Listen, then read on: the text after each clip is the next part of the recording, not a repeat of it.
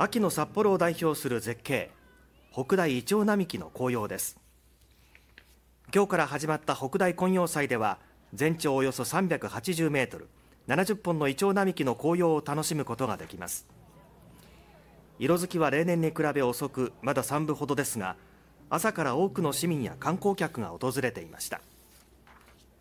素晴らしいです。本当に3歳の孫もすごいキレキレって言ってくれたんで、良かったです。